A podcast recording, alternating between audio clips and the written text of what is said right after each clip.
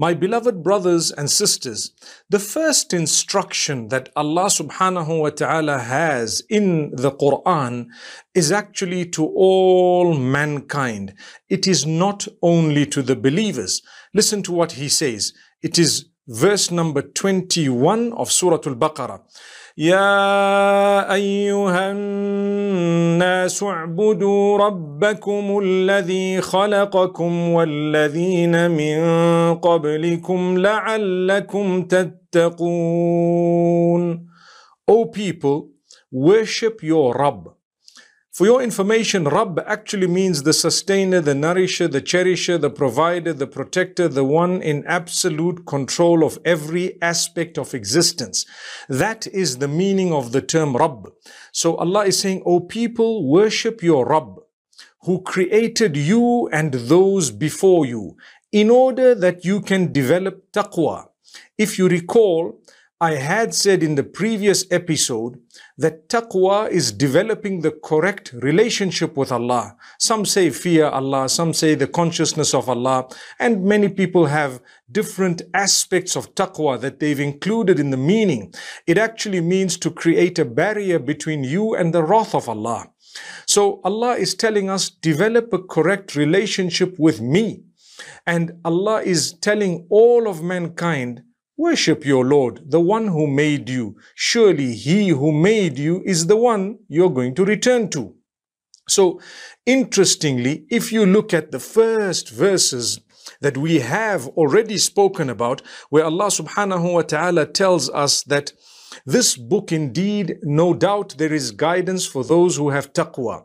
Now Allah is telling us if you want the taqwa, you need to worship me alone. I created you, I created those before you, and it's important that you worship me in order to develop that relationship. Similarly, Allah subhanahu wa ta'ala tells us about those who are rightly guided. أولئك على هدى من ربهم وأولئك هم المفلحون Indeed, those are the ones who are upon guidance from their Lord and those are the successful ones. We would only be able to achieve comfort in times of crisis if we developed the correct relationship with Allah.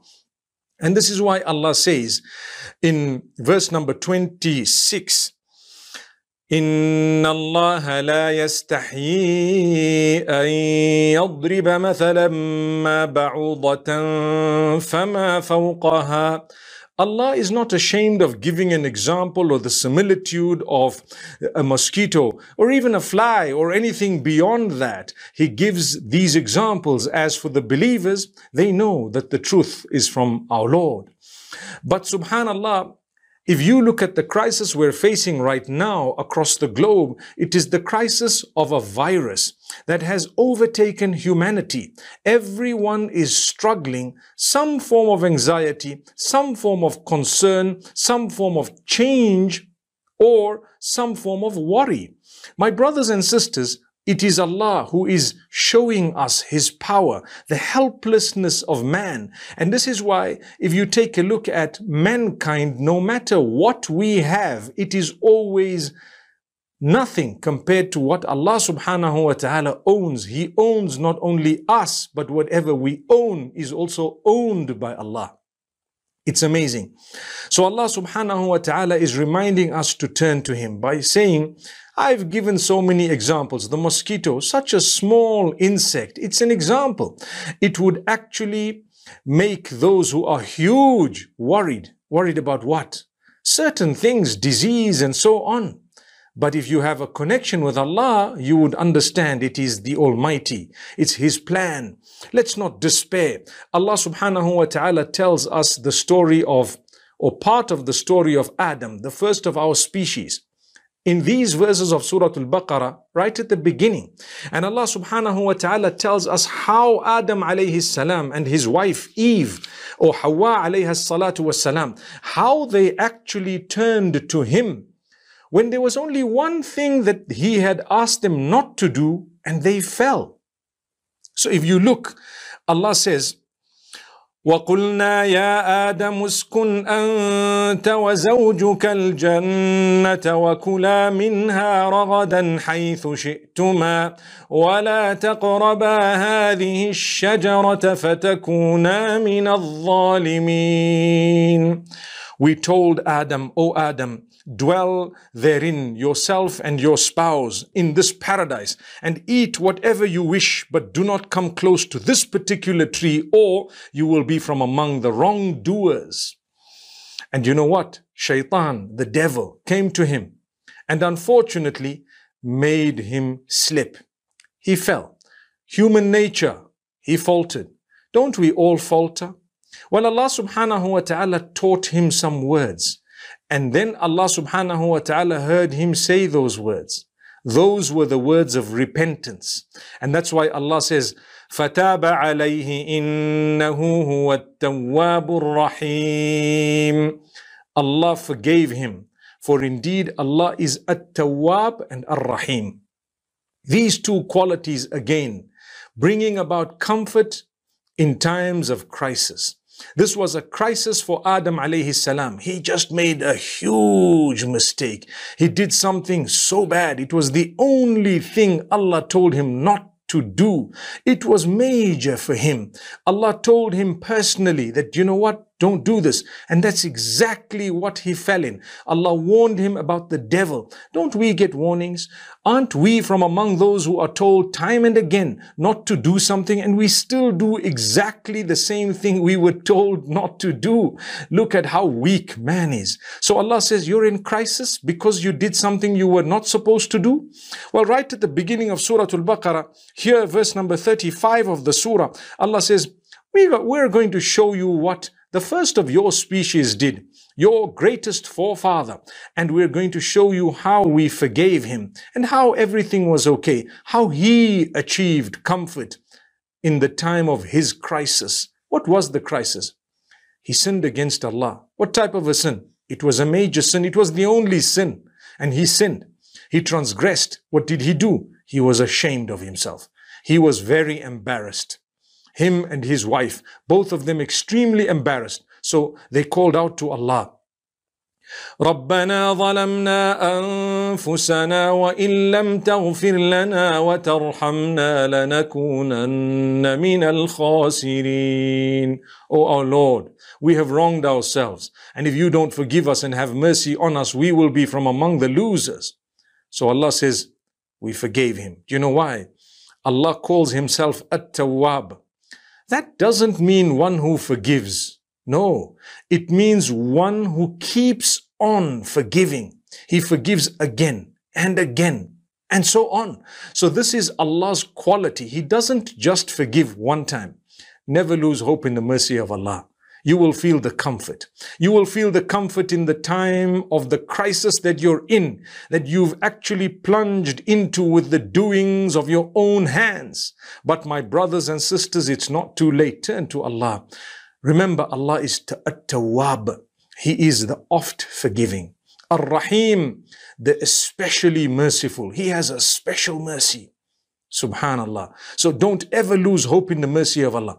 The story of Adam alayhi salam. Allah chose to mention this part of it right at the beginning of the Quran in order for those who actually start reading it to achieve comfort. Imagine, we know as humankind we've done wrong. People want to turn to Allah, they start praying.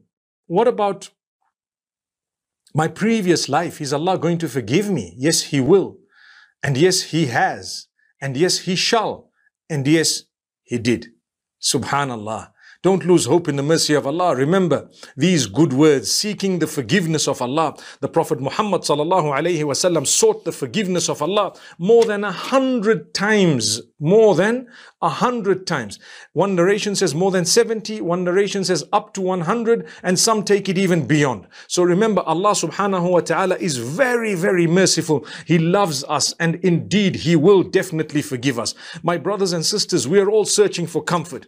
These are difficult times, but we must know that when we turn to Allah in forgiveness and we repent to Allah, He will open the doors of mercy for all of us.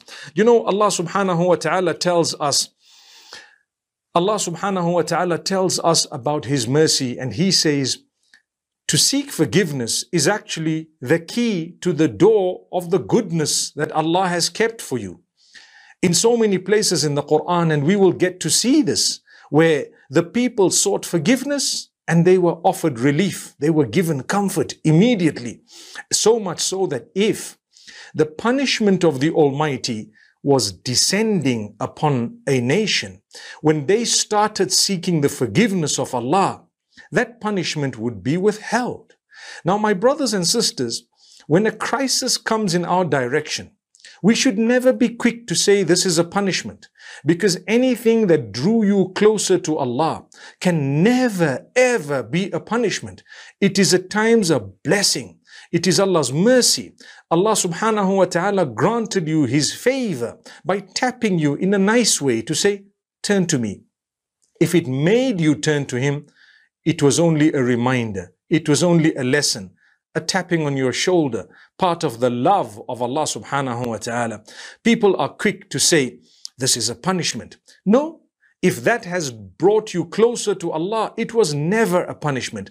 But those things that drew you further away from Allah, even if they appeared positive, were definitely not positive at all. We ask Allah subhanahu wa ta'ala to grant us protection. A lot of the times people look at material items, worldly matters, and say, well, if I've been blessed with that which is worldly, then I'm blessed by Allah. That's not necessarily true. If you're closer to Allah in your relationship, then it was a blessing. But if it took you away from Allah, even if it was the millions and the billions, it was never the blessing of Allah subhanahu wa ta'ala. May Allah subhanahu wa ta'ala grant us goodness and the best of this world and the next. And may Allah subhanahu wa ta'ala favor us. May we be from among those who can repent. For indeed it is through repentance that we will achieve comfort. Assalamu alaikum brothers and sisters. Hope this video was helpful for you. This may help others too, so please consider sharing. And we will bring more videos in the future, inshallah. So consider subscribing and you won't miss any. Jazakallahu khairan.